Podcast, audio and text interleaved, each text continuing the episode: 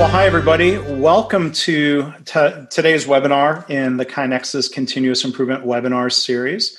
Um, I'm Mark Graban. I'm going to be your host and moderator today for uh, a presentation titled Becoming the Change Leadership Behavior Strategies for Continuous Improvement in Healthcare. And I'm really excited that we're joined um, by Kim Barnes. She is the CEO of Catalysis. And we're also joined by John Toussaint, who is uh, the chairman of that organization. You can learn more about Catalysis at createvalue.org. Um, so I want to introduce um, Kim and John. Um, so prior to her role at Catalysis, Kim served as a senior vice president uh, for a health system where she had the opportunity uh, to lead and, and, to learn about lean and implementing that work in hospital operations. Um, she started in that path back in 2003 with value stream mapping and improvement events and projects. She led initial value streams for OB and cancer services. And in 2014, she authored a book called Beyond Heroes, a lean management system for healthcare based on this journey. And Kim has a Master's of Science degree in healthcare administration. And we're also joined by Dr. John Toussaint. He's an internist, he's a former healthcare CEO, and is one of the foremost figures um, globally, I would add, in the adoption of organizational excellence principles in healthcare. He founded Catalysis, which is a nonprofit education institute, in 2008. And Catalysis has launched peer to peer learning networks. They develop and deliver in depth workshops and many products, including books, DVDs, and webinars. And John has written three books, all of which have received the prestigious Shingo Research and Publication Award. They're On the Mend, Potent Medicine, and Management on the Mend. So um, I'll hand it over to the two of you. That that sets up no pressure at all for the new book that's coming out, of course. But uh, I'm sure this is going to be well received. And thank you for what you're going to share today. Well, thank you, Mark. Um, we're excited to be able to share some of the thinking we have in our new book. And it's always a great opportunity to do that with you and your organization. So, today we're going to talk about um, the book, but specifically, we're going to focus on the personal transformation that a lean leader needs to go through. Um, to really sustain long term transformation. So um, it's been interesting for us as we've written this book to codify our thinking and for John and I to do it together and, and learn from each other. But one of the things that became pretty clear in the in the beginning is that we have um, used a lot of really significant thinking, lean tools, lean management, putting together systems together, um, using the Shingo model to think about behaviors. But when we really stopped and stepped back and looked at what was happening after these many years of our work, we recognized that without a leadership change, a personal leadership change, sustainment is not occurring. And so we um, we learned about this by talking to hundreds of leaders. You know, we've been working around the world for many years. We've been coaching in Europe, in, in the U.S., Canada, uh, Brazil, South Africa, and the, the problem seems to be universal. And the problem begins with the challenge for us as an executive is to move from knowing conceptually to practicing personally.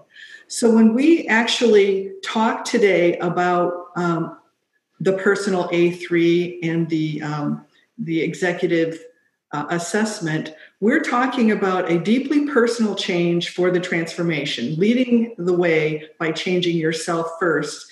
Um, as you expect others to change their behavior. So, this personal transformation really involves identifying uh, strengths and opportunities um, different than we've seen in the in the past. And so, we're going to talk about this in two different levels. We're going to talk about um, this assessment tool, which I'm going to focus on, and then John's going to talk more deeply about how we use this assessment in the uh, personal A3. When we talk about the personal A3, I can't help but stop and say thank you to Margie Hagney, who is the groundbreaker on this personal A3, developed these materials, has been teaching and sharing them with us for years, and with Carl Hoover, who joined John to actually develop this assessment uh, and, and finally, thanking the Shingo Institute for their great work um, that we have built upon. So, today um, I'm going to talk specifically about this leadership self assessment. And again, this is a personal self assessment that we start all of our engagements for executive coaching with. Um, and we also teach it in our CEO forum. So we, we've done hundreds of these, and we know um, that this tool is, is one of the best tools we have found to help people think about where their strengths and opportunities exist, and then to actually create observable behaviors um, to make those changes. So this is set up in a unique way. If you see um, at the top, you've got willingness, and then you have humility, curiosity, perseverance, and self discipline.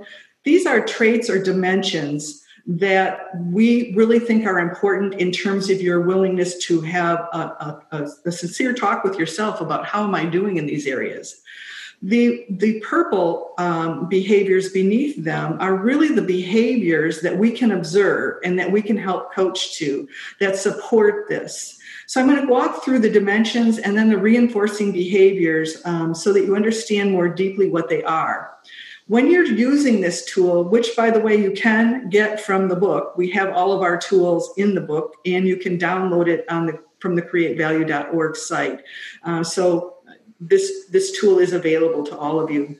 But when you look at how you rate yourself, if you rate yourself a one, you're pretty much saying that I don't exhibit this behavior. It's rare or underdeveloped. If you rate yourself a two, you have some awareness. You may use it irregularly. You may experiment with it. A three means that you're fairly frequent in your use of this behavior. Four is that you consistently use it. And five is sort of like you unconsciously, permanently, uniformly, maturely use it. So that's how we actually go about rating it. So when we start with that first dimension of willingness, you say willingness to do what? It's willingness to change, willingness to learn, we all know that as we um, move organizations through improvement transformations, the willingness of the leaders is incredibly important. So we ask each um, person to rate themselves on that one to five scale. How willing are you to change? Are you a continuous learner? Do you want to continue to learn? And most people will rate themselves a three or a four, that they're looking at new programs because they want to change, they want to make improvements. But then we ask, you know the reinforcing behavior we observe for people is how do you use reflection in your um, as one of your tools in your arsenal? Do you reflect on uh, your work and your impact of your work on your employees your peers your board your community? And if you do how do you do that? Carl taught me that doing it in the shower or driving home does not count we actually need to see do you have time in your calendar with reflection that is um, substantial, consistent, and reproducible? And do you have questions to reflect upon? So, John and I often tell people that there's two questions to start with. One is, what did I do to unleash the creativity of my people today? And what did I do that got in their way? And so you know, reflection becomes a key element in any transformation. Most of our learning occurs when we're willing to look at ourselves and reflect on how we make a difference in our organization. The next element is humility. And, you know, if you rate yourself a five on humility, I tell people then you're not. But um, humility is more than just having humility as your lifestyle. It's more about how do you demonstrate it? How do you go to the Gemba? How do you talk to your people? How do you ask questions? Do you tell them the answer? Do you interrupt them? What does it look like when you're present with your people? So, the reinforcing behavior for humility is go and see, listen, and learn. So, when you go and see, what do you do when you go and see? What kind of questions do you ask? Are you asking open ended questions that let people celebrate their great work? Do you ask them to teach you? Are you open to learning? When they're talking, are you listening to them or are you talking over them? Can you reiterate something that you learned each time you go to the Gemba? Those behaviors really uh, resonate with your teams um, I have to make a little segue here and say when you start doing this, you need to tell people that you're practicing a new behavior because it also scares them if they don't understand that you're reflecting on your behavior. This has nothing to do with them, it has to do with your learning. So, do you go and see? Do you go and talk to your people with humility? The next dimension is curiosity. Are you really curious about what people do? Are you curious about how what they do affects your organization? How do you know what they're thinking? How do you demonstrate to them that you care about what they're thinking? Are you open to changing and are you curious about other ways of doing things that you have currently done in one method in the past?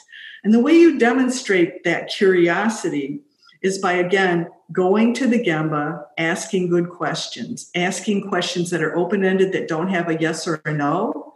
And my other two rules about asking questions is they should not be about who or why to start with. They really need to be about what and how asking questions that let people teach you demonstrates your curiosity and it reinforces that humility and willingness to change with your team. So being present and asking good questions is important.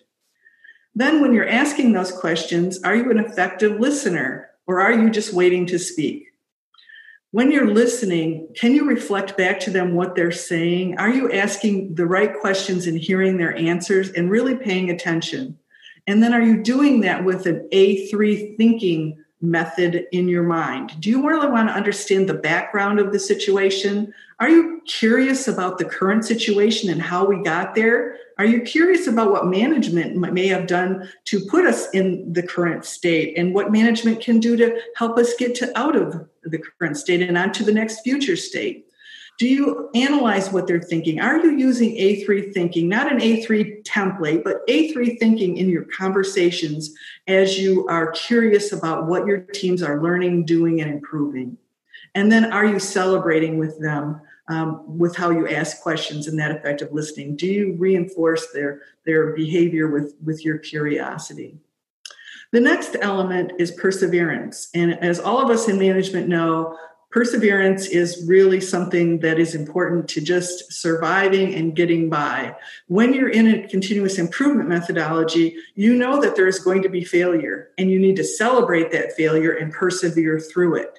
And to do that, um, the two reinforcing behaviors that become really key and really important is do you have a buddy or a partner in your organization that you share your thinking with that can reflect to you what they're seeing as well as what you're seeing? That you can have those deep, curious conversations and that they can, in fact, help you with your reflection and say, you know, when you showed up at Gemba today, it was really great that you were there. But do you know when you told them what to do, that probably shut down their learning? Do you have a buddy or a partner that you can be vulnerable with that you can share your thinking with and that ha- has enough trust that they can tell you and reflect back to you what they're actually seeing. The second reinforcing behavior of that perseverance is having a coach. A coach is someone that's in a much more formal relationship with you that understands those things in your personal A3 that you're working on and that can help you um, and push at how you continue moving forward. So, a coach and a buddy or partner are essential elements in sustaining the perseverance to get the breakthrough that you're looking for in your improvement processes. And then the last um, element, um, trait or, or, or discipline is self discipline. And everybody I talk to rates themselves low here. Um, it seems that self discipline is something that we all want to have, and we all recognize that we don't always follow our own processes. So, the self discipline is reinforced by the use of leader standard work. Most of us have some leader standard work, whether we've got it written down or not. But by writing it down and adding to it as you learn, you become more disciplined in your approach. Saying, I'm going to reflect twice a week for 15 minutes and I'm going to use a journal and putting that in your standard work makes it real and then putting it from your standard work into your calendar makes it real recognizing that i'm going to demonstrate humility by going to the gemba becomes part of your standard work. And you say i'm going to go to gemba on these two days a week and this is what i'm going to look for and i'm going to go to gemba with purpose. I'm going to either go to celebrate or to understand a process. So standard work becomes kind of the glue that holds a lot of this all together. So at this point, I think it's uh, important to, to look at here's an example of how someone rated themselves on their standard work. And John's going to talk about the person that actually did this rating and how you take this tool, use it in your current state, and move on with your personal A3 development plan. Thanks, Kim uh, and Mark. So the radar chart's really important from, stand, from the standpoint of self-reflection, and again, reinforcing this concept that, that is self-reflection. This is, you know, we are our own best and worst critics, and so a, process to be able to reflect on how we're doing, and then help to take us to uh, where we want to be is is uh, is really powerful, and and we've we've found this to be true now with many many many CEOs and senior executives throughout the world. So, what is the overall then way that we can sort of hold ourselves accountable or responsible for for making some changes? And that's where this personal improvement A3 uh, comes to bear. And uh, I'm going to walk through this uh, conceptually with you. Basically, it's A3 thinking, only it's applied to you as uh, uh, personally. And there, there are different questions uh, on this A3 format. You know, for example, we're not talking about a problem, we're talking about an opportunity. So, what is the opportunity that you want to focus on as you begin to uh, make some changes that you think will uh, provide uh, better leadership for your teams? So let's let's delve into this uh, personal improvement A3 process. First of all, this is a dynamic document. Uh, it's focused on behavior at the individual personal level. And what we many times see is that leaders that that start using this process actually keep putting in organizational issues.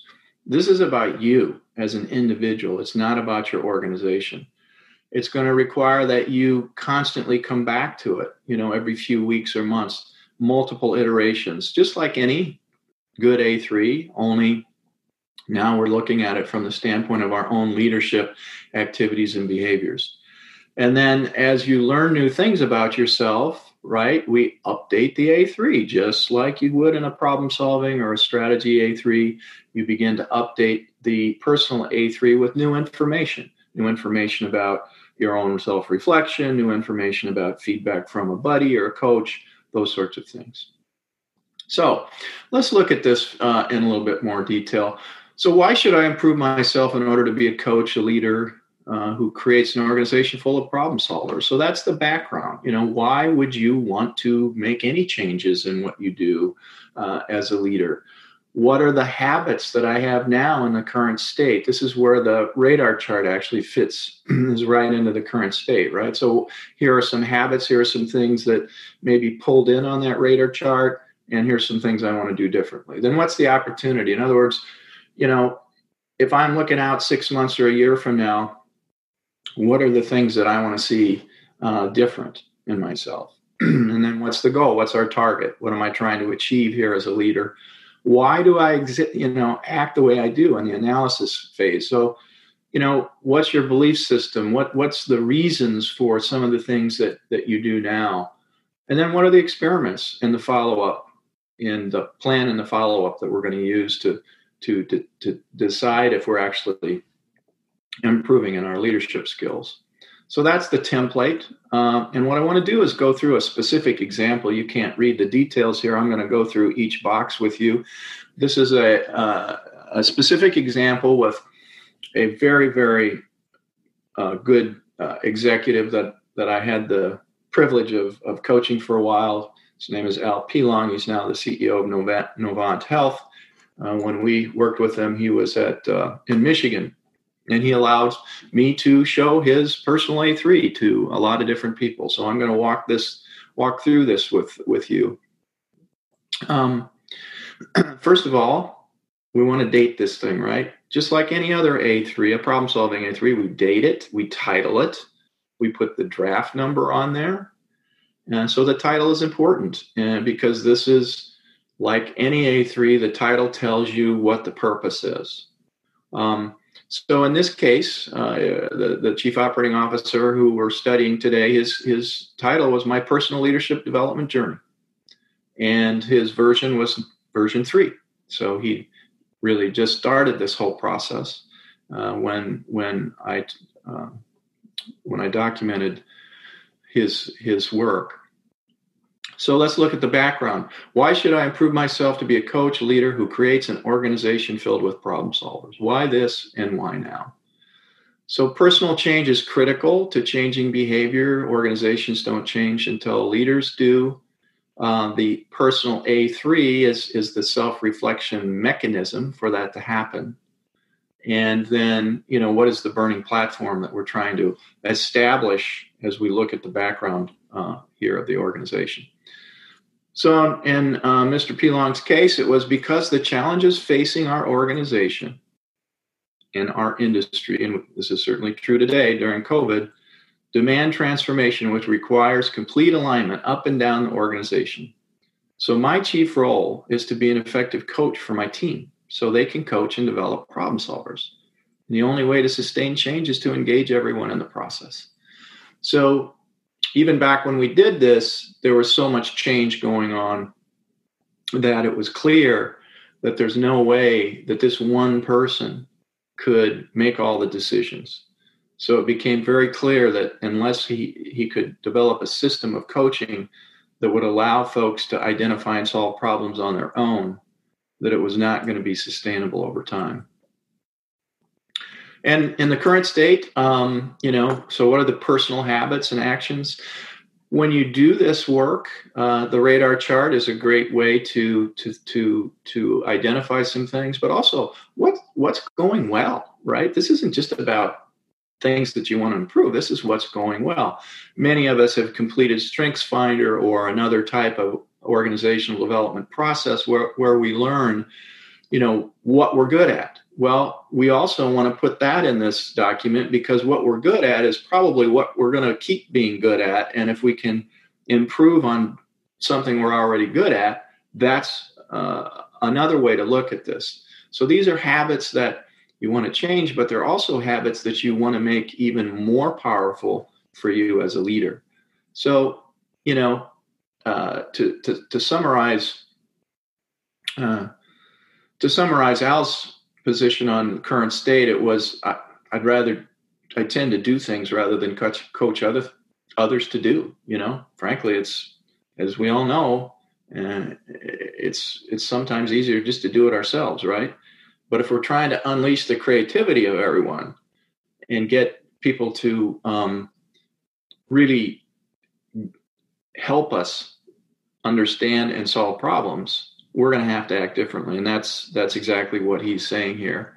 So his opportunity statement, not the problem statement. Remember, opportunity statement. My comfort with doing the improvement myself versus aligning, enabling others to do the improvement is resulting in little organizational change. Sound familiar? Certainly, most of us have been there. And in this case, it was driving him nuts. So he was personally frustrated, burned out. Everybody was coming with all the problems to his to his office.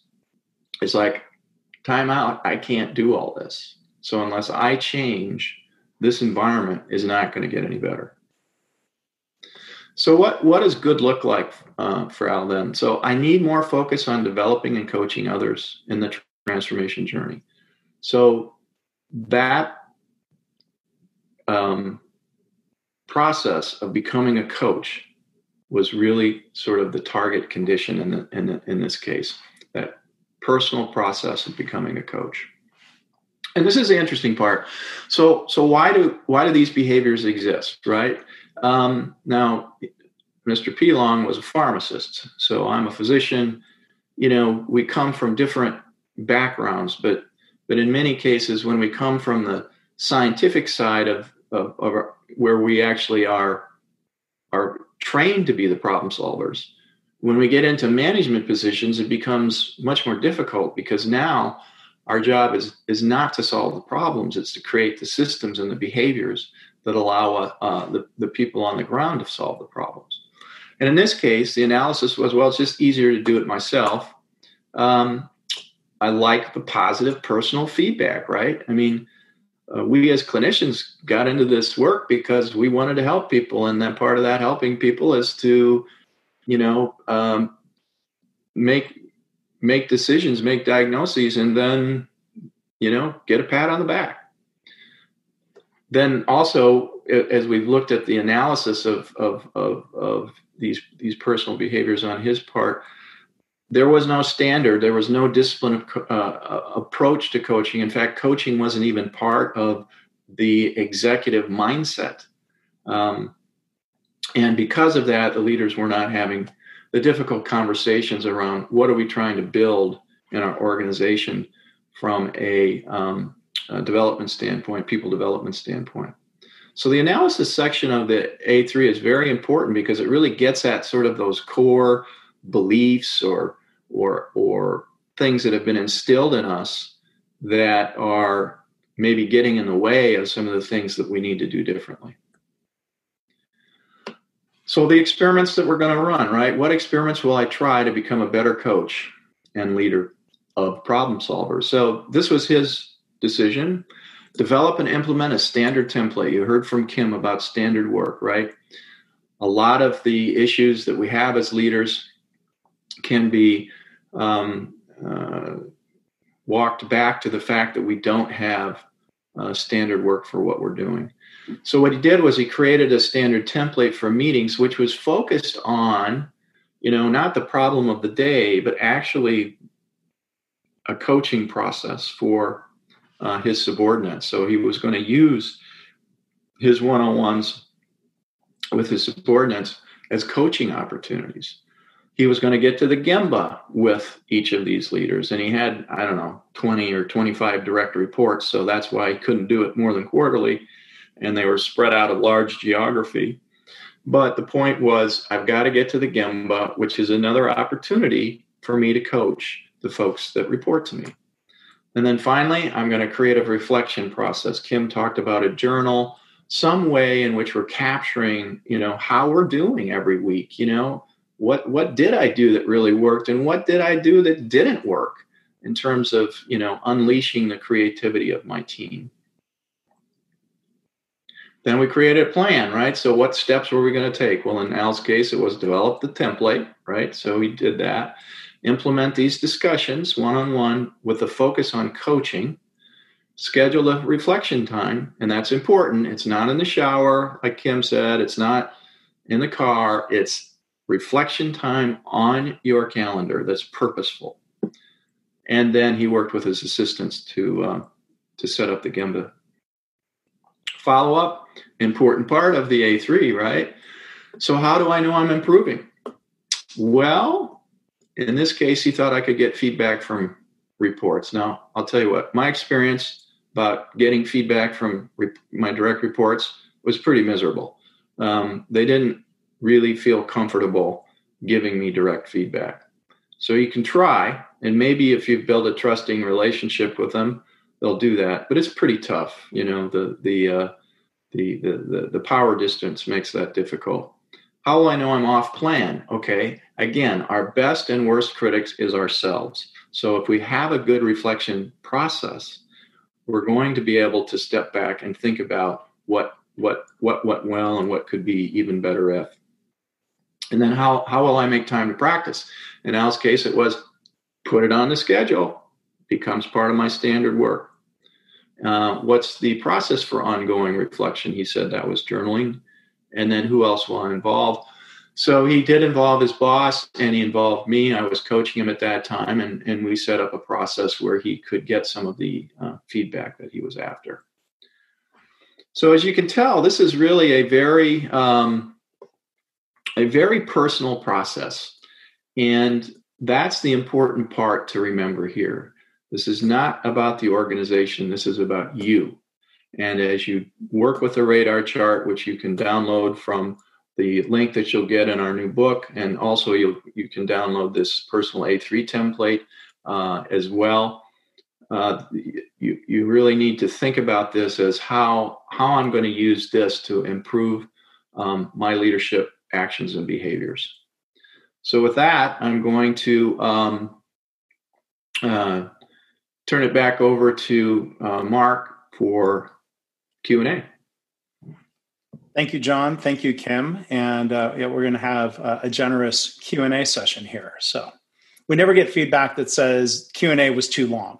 People usually want more. So I encourage people, please do continue submitting questions and we'll take um, full advantage of that. But um, before we do so, a couple quick announcements. I want to tell you about upcoming webinars as we continue the KaiNexus series. If you can advance that, please. And all of that contact info are in the slides that you'll be able to get. So, um, for KaiNexus customers only, our monthly training team office hours with Adam and Matt is coming up again on August 27th. But then uh, our next presentation webinar, um, which is open uh, to everybody, it's going to be presented September 15th, 1 o'clock. Um, usual time. It's going to be titled Leading with Respect Standard Work for Frontline Leaders. It's going to be presented by uh, Didier Rabino um, from Value Capture. Um, he's uh, worked in healthcare for quite a while now and has a background in industry. Um, and he's going to be co presenting with a client, Jennifer Ashley from the Sutter Valley Medical Foundation. And so I think, as we saw in today's webinar, um, even though they're uh, working in healthcare, there are general lessons we think um, everybody doing this type of work um, can learn from. So you can register for those at kainexus.com slash webinars. We want to also invite you, if you can advance it, please, um, to check out the webinar on demand library. Today's webinar um, will end up there as well. So if you go to kainexus.com slash webinars and, and click on the right hand side where it says on demand library. You can go there. We also invite you to check out our blog at blog.kainexus.com. And then, uh, final announcement is to um, let you know about our podcast series. Um, you can go to kainexus.com slash podcast, or you can find us, just search KaiNexus on uh, Apple Podcasts or wherever you find your podcast. The audio of today's session uh, will go into the podcast feed. Um, as always, if you're a subscriber, you may have heard the preview podcast that we did with Kim and John um, a couple of days ago. So we encourage you to uh, subscribe and please rate and review uh, the podcast. And so with that, um, we will do the Q and A, and we'll put up um, contact info here um, and reminder about the upcoming book, Becoming the Change. So, um, first question um, you talk about individual personal transformation and you talk about changing yourself first. Have you seen organizations where the first thing that they do with lean is that executive personal A3 before they teach A3 problem solving to the rest of the organization? And if you haven't seen that, what would you expect if that was an organization's approach? Yeah, I think that's a interesting question. I what when we engage with uh, a senior leadership team, actually the first thing we do is the personal A3. That's how we actually introduce A3. And I think what's interesting is that when you do it personally, it helps to embed that thinking process for as you begin to expand to, to use A3 thinking in everything you do. So we've been very uh, uh, we've been very encouraged actually uh, when we have begun using the, the, personal A3 process to actually introduce A3 thinking, and it it seems to be a, a very effective way for people not only to begin to understand what they need to change, but also what they want to change, but then also you know how do we use this thinking process for everything I agree. I think it's um, it's been very powerful to use that with the team for two reasons. One, they're experimenting with a tool, the A3, and they're also telling the organization that their behavior change is as important as everyone else's. So when we start with that, or in tandem have A3 thinking being taught throughout the organization, it complements each other very nicely. So, um, I think the, kind of a related follow up question. Um, what you're describing here with um, the personal A3 and reflection is a great example of leaders leading by example. A lot of organizations are still in a point where uh, leaders delegate lean or try to delegate transformation. Um, so what what are your thoughts and and you know uh, John and Kim either if what would you share from your own experience as being senior leaders at a health system at a hospital level? What what do you see um, in other organizations? How, how can we move more in that direction of leading by example I think we wrote this book because we've seen lots of examples where people have delegated lean and that they've made initial progress. They've made some some fabulous initial prog- progress using projects and value stream mapping and using the tools. But once they turn their head away from that and move on to the next project, the sustainment doesn't remain. And so we recognize that it, the culture changes more than using lean tools and lean thinking, it's supporting it with the appropriate behavior. It, it, it's it's definitely about behaviors, and I think that you have to. I think the question is how how do you engage leaders that aren't engaged, and that you know that that's a very difficult question. But what I always tell folks is that you have a certain span of control uh, in the in your in your organization. Within that span of control, you can model the way. And as you model the way and you unleash the creativity and the excitement and the energy of the people that work in the areas you're responsible for, you're going to see great results. And maybe that's going to get noticed by some leaders. Maybe they'll be in, you know, in, there'll be interest because somehow you are getting better results than everyone else. So I think this this works at all levels, and depending on where you are in an organization, you still can model the way and, and get great results. Um, I've got another question. This is a question from Rachel. Have you ever had a leader share their personal A3 with their team in a public forum? You know, that's a great question. And Susan Ehrlich at San Francisco General Hospital, when when we first introduced this to her several years ago, she actually decided to to post her um, her radar chart and personal A3 on on the um, on her door to her office. And you know what followed after that was that every other leader there did the same thing, right? Again, she was modeling the way. So I think it's perfectly appropriate to share where you're at with you know both your self-reflection and, and the things you're working on. This is a learning journey for all of us and there's no right or wrong there's no you know i'm better than you there there are always things that we can learn and improve on and i think the more we can be transparent about what we're working on like kim said in her in her talk it's like we, we if we explain that up front to people that you know we're we're really trying to do something new and different that hopefully is going to be uh, you know lead to better uh, results then um, what's wrong with you know with that transparency? I mean, I, I think we've seen that be a, a very positive uh, thing. And I think we've seen it more than with Susan. Susan's was the, one of the first, but when we go to South Africa, um, Mr. Dubé posted his along with um, his radar chart, and he thought it was part of his accountability, not just transparency. He wanted people to know what he was working on. Uh, he asked all of his direct reports, he took these materials and he taught it to them, and they put theirs on their board. And then they taught it to their directors. And so when you go and visit that hospital, you see these radar charts and these personal A3s all over the place.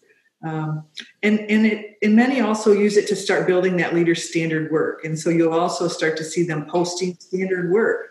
It's kind of um, it's kind of an interesting phenomenon when people really understand it and start talking about it and sharing it with each other and become vulnerable and open to the rest of their team their learning just is exponential I, and we've seen this in other industries. I mean, I visited some Danaher companies, for example, that have done something similar to this. Not not necessarily with the templates that we've shown you today, but the point is being transparent about what the top leaders are are working on from a from a personal improvement perspective.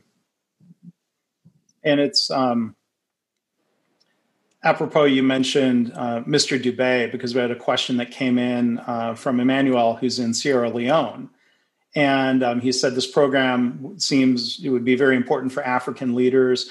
Um, he's interested in the application of this, um, how it would extend in Africa. So you've already touched on that, but uh, maybe we can expand the question. Um, and if you have other thoughts about um, coaching leaders in uh, countries outside of the U.S.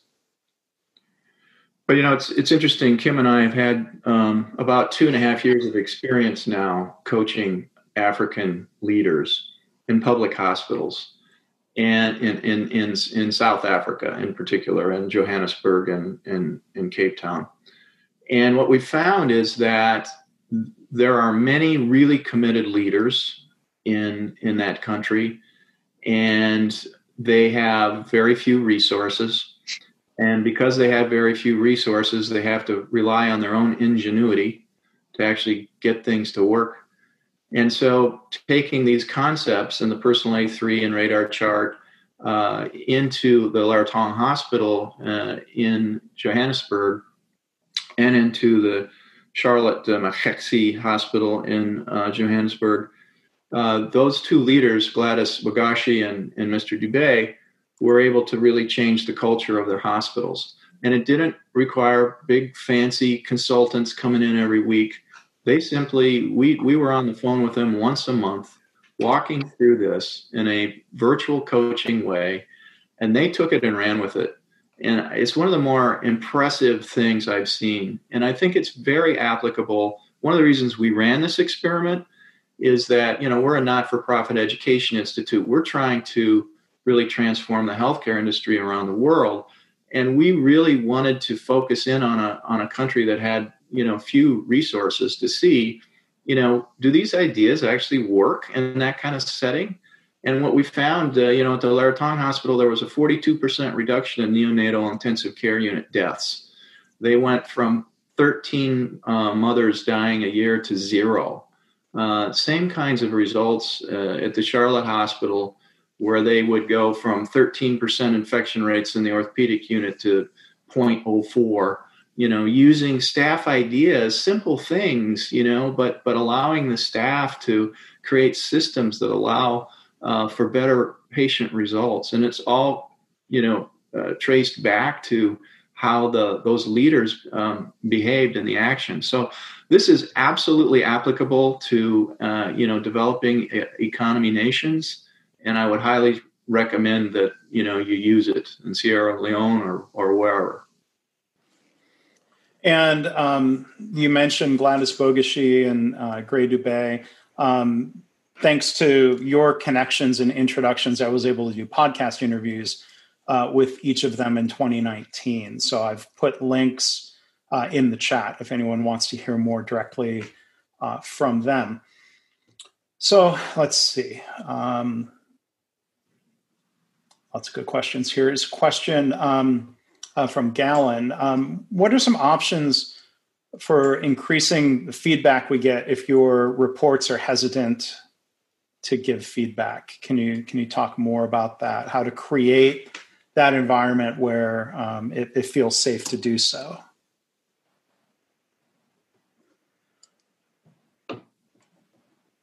I think that's a scary thing. I'll let John respond more detailed, but in terms of getting a response from your direct reports to get to a point where there's a trusting relationship with them requires a lot you to exhibit a lot of the behaviors we just talked about when they're fearful of reprisal or that they're going to get a, a negative reaction or response on their performance review, they're not going to be likely to share their true thinking with you. They're going to tell you all the great things and they're going to avoid any of the opportunities. So I think it's being upfront about why you're asking the questions, what it is you're trying to learn. Ask them for one thing that they think that you might be able to work on rather than tell me everything I could do better. Um, and then, you know, being sure that you reinforce positively those comments. But my my my my true response is is that you won't get a whole lot out of that. You get more from the peer or the buddy that can observe you in the Gemba um, having the conversations, um, understanding what it is you're trying to work on, giving you that real feedback. So, that for me has always proven to be a stronger link. Yeah, you know, I think that if you do do something positive, pe- people will recognize that. What I, what I've seen is what I've observed is when the leader is really changing, people say something to them about it. They say, you know, I, I, I noticed that you're you're not talking over me, you know, or I've noticed.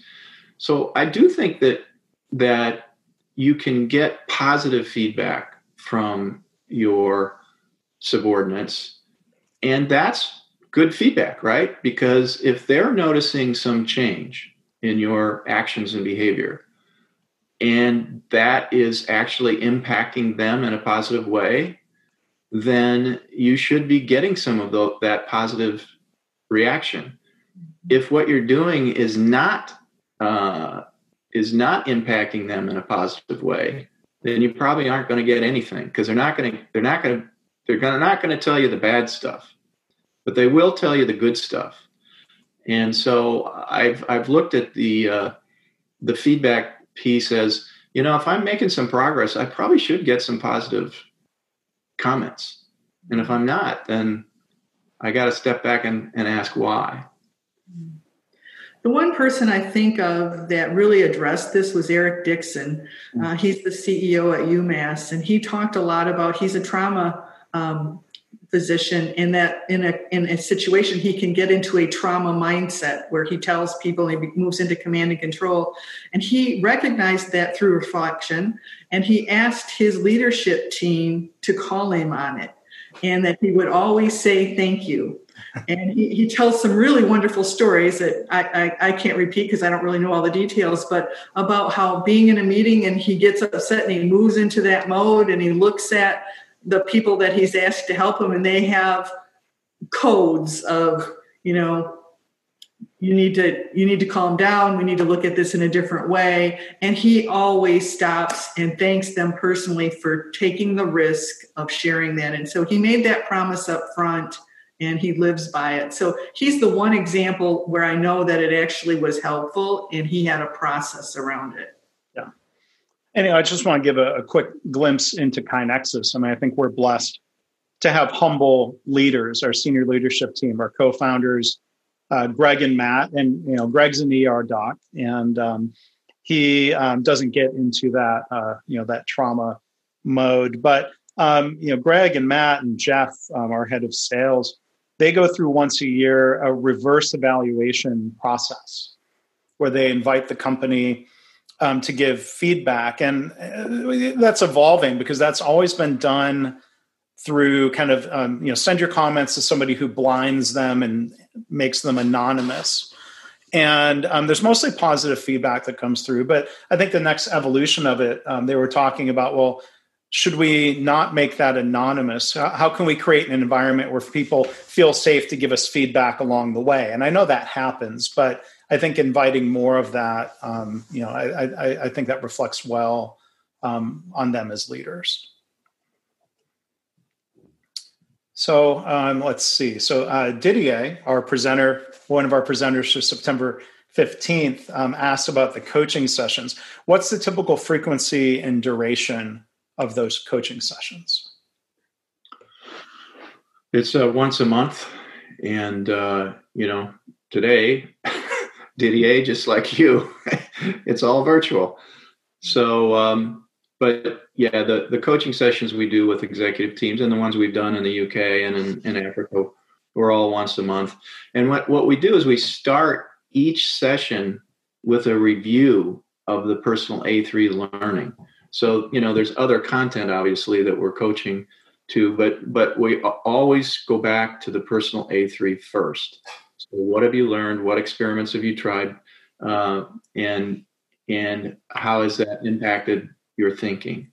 And we found that to be very, you know, we, we don't spend a lot of time on it, but you know, they all the executives realize that for five to ten minutes, we're going to spend time on them personally before we go on to any sort of content um, knowledge delivery. So once a month has seemed to be pretty pretty appropriate timing. And within that coaching session, uh, we have our own standard work and our own um, guidance. And so there each month there is a aspect that we want them to go and practice. Um, so um, they need to go to the gemba. There are things that we want them to be looking for and coming back and talking about. So even when it's not their personal a3 it is about their personal behavior. Okay um, let's see. There's um, there's some two related questions. Let me try to combine them. So uh, Roberto asked and Danilo, asked something similar. Can you elaborate more on how to measure effective improvements on uh, a personal A3? Um, you mentioned peers. Uh, well, so well, I'm not quite sure, but so let's just leave it at um, how would you measure effectively? Is that the radar chart, or is there is there more to it that that can be measured to show progress? Well, what you have what you have to realize with the personal change processes is this is not um, this is a it, it's not a, a, a scientific um, measurement, right? This is observational measurement. So that's how we know whether things are changing as we are observing people and observing behaviors. I can't say, you know, is that a 4.3 or a 2.7 or a 8.2. What I can say is that I I observed you at the Gemba when we started uh, asking questions that included, you know, who and why, and not listening to people. And now, as we've uncovered this, when I go to the Gemba with you, I can I can observe you to uh, to be, be asking how and, and, and what questions. And I can actually see you carefully trying to work through what people are saying, whether it's, you know, whether it's saying it back to them or asking more, uh, you know, humble inquiry questions. So that's why on the on the radar chart we talk about the the observable behaviors. Those things in purple are observable, and over time, the question is, are those observable behaviors changing or not? Now, the the the reason that we actually have you do a rating of yourself is is is so that you have an you, you, you understand where the gap is in terms of what you're doing right now. So if you have no leader standard work, if you have nothing in your calendar that's standard, you're going to rate yourself low. What that does is it helps you to say, that's maybe where I should start to focus because I don't have any of that. So it's, a combination of these observable behaviors, which is why it's so important to have someone that you trust that can actually, you know, give you some feedback on those observable behaviors, whether it's that coach, that trusted person in, internally or externally who can observe you from time to time, or somebody else, right? Um, but but that's you know what we're talking about with the personal change work is really around observable activities and actions that you do, not necessarily quantitatable uh, activities. Okay, um, we have another question uh, from Alan. It's asking about the book, Becoming the Change. Um, can you briefly tell us about what other leadership behavior strategies are included in the book?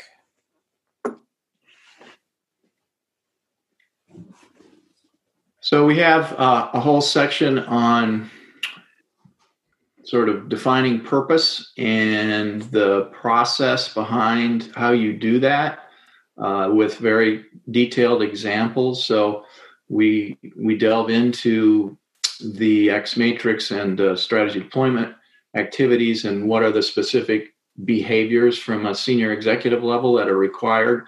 We talk about not only the behaviors but the content that's that the content knowledge that's going to be uh, needed.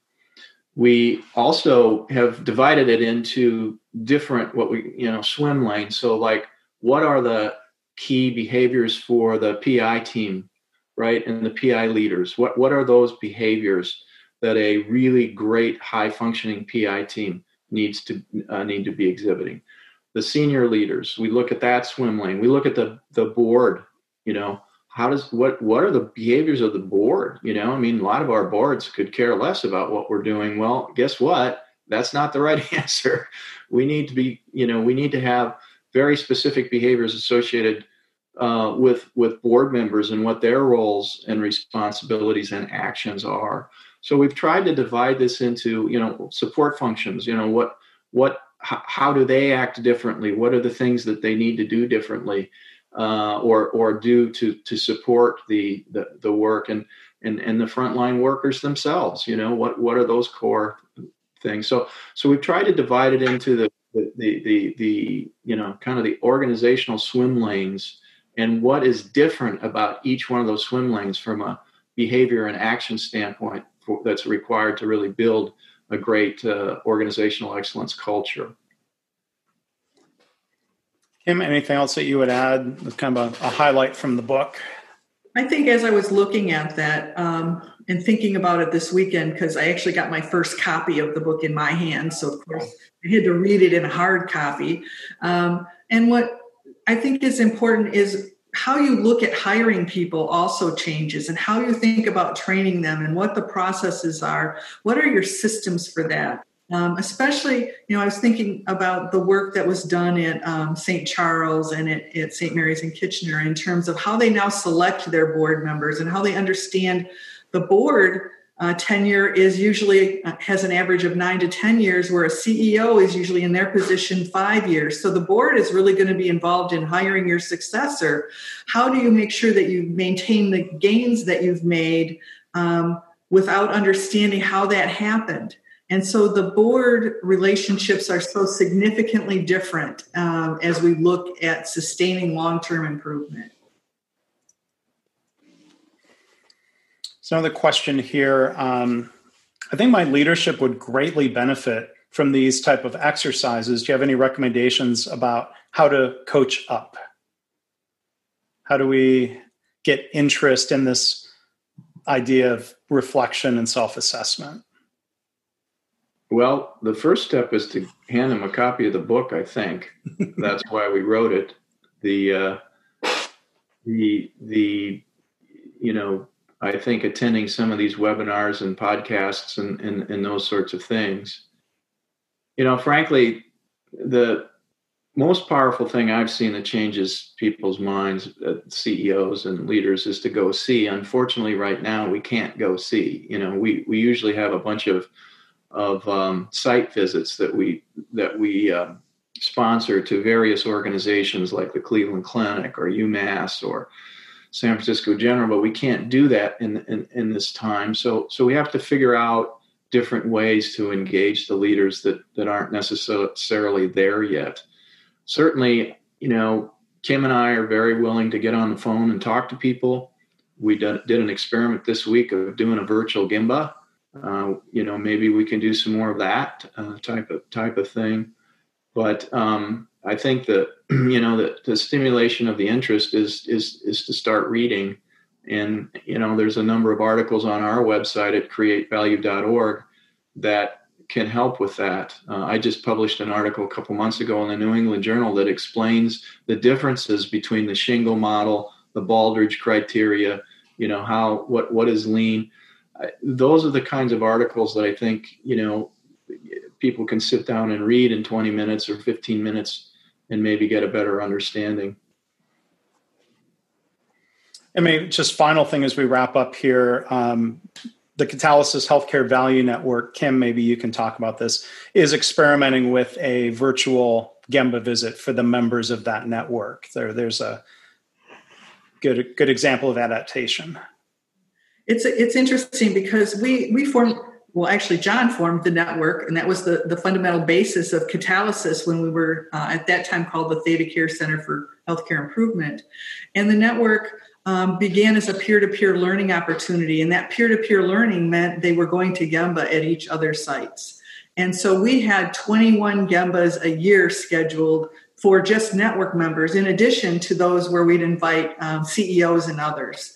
So it's a huge loss for that network um, to not be able to go and visit with each other um, and learn how to coach and how to ask questions and how to see what others are doing and steal shamelessly and bring back ideas. So um, we've been working on what does a virtual Gemba need to include. And so our first experiment is this week with Torrance. Um, we've run a couple of experiments in Europe um, in Finland. Um, and one of the things we're learning is the preparation for that Gemba needs to be much different, that people need to understand what their role is virtually. And so um, those experiments are rapid cycle improvements, and we're going to be doing the first big one this week. I think we have over 100 people coming to Gemba, um, which is huge. So, um, very cool. We'll keep you informed. Yeah. Well, good. Experiments around the network is one of the themes at the annual summit. So here's a new experiment with the network, right? Exactly. Mm-hmm. All right. So um, we're at the uh, the top of the hour, or actually, we are a little bit past. So uh, we will wrap up. But I want to thank all of our attendees. I want to thank everybody for a lot of people, vast majority of people staying on for uh, the Q and A. So thank you for that. And John and Kim, thank you both for the presentation and for um, sharing so much here during the Q and A. It seemed like that added value to people. They uh, they stayed on. So um, thank you. So again, um, uh, John Toussaint and Kim Barnes from uh, Catalysis. I really do suggest um, you go check out their website, createvalue.org.